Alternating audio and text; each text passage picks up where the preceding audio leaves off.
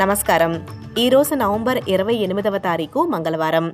SPS Telugu వార్తలు. చదువుతున్నది సంధ్యావేదూరి ముఖ్యాంశాలు ఇజ్రాయెల్ మరియు హమాస్ దళాల మధ్య సంధి రెండు రోజులకు పొడిగించారు. ఏడు వారాల యుద్ధంలో ఇప్పుడు కొంచెం విరామం లభించింది. ఇజ్రాయెల్తో ఖతార్ మరియు ఈజిప్ట్ చేస్తున్న చర్చలను సులభతరం చేస్తూ అదనపు సమయాన్ని అంగీకరిస్తున్నట్లు హమాస్ ధృవీకరించింది. అధిక ఆదాయ బ్రాకెట్లలో ఉన్న ఎక్కువ మంది కుటుంబాలు ఇప్పుడు ఆర్థిక ఒత్తిడిని ఎదుర్కొంటున్నారని ఒక సర్వేలో తేలింది. నేషనల్ ఆస్ట్రేలియా బ్యాంక్ సర్వే ప్రకారం సెప్టెంబర్ త్రైమాసికంలో నలభై ఒక్క శాతం అధిక ఆదాయం ఉన్నవారు ఆర్థిక ఇబ్బందులు పడుతున్నారని ఇది మునుపటి త్రైమాసికంతో పోలిస్తే ముప్పై మూడు శాతం పెరిగిందని తెలిపారు.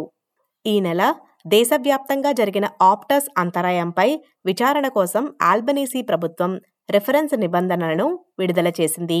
Australia Communications and Media Authority మాజీ డిప్యూటీ చైర్మన్ రిచర్డ్ బీన్ ఈ విచారణకు నాయకత్వం వహిస్తున్నట్లు కమ్యూనికేషన్స్ మంత్రి మిషెల్ రోలండ్ ఒక ప్రకటనలో తెలిపారు.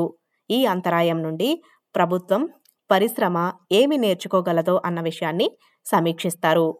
యునైటెడ్ కింగ్డంలోని అధికారులు ప్రస్తుతం పందులలో వ్యాప్తి చెందుతున్న వైరస్కు సమానమైన ఫ్లూ యొక్క మొదటి మానవ కేసును గుర్తించారు. సాధారణ దేశవ్యాప్త ఫ్లూ తనిఖీలలో భాగంగా ఈ కేసును కనుగొన్నారని యూకే హెల్త్ సెక్యూరిటీ ఏజెన్సీ పేర్కొంది. అయితే ఇది ఎలా సంక్రమించిందో అన్న విషయం ఇంకా తెలియరాలేదు.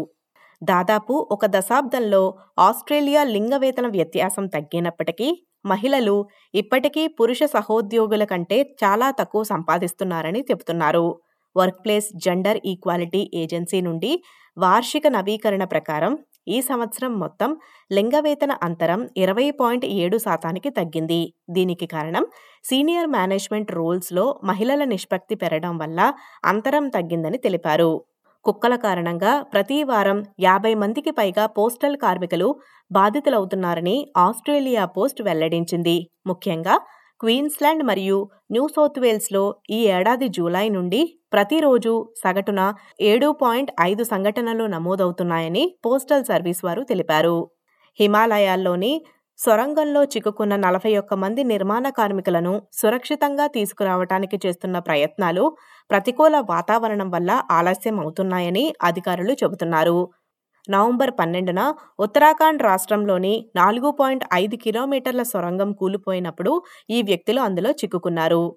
ఈ వార్తలు ఇంతటితో సమాప్తం. మీరు వింటున్నారు ఎస్పీఎస్ తెలుగు.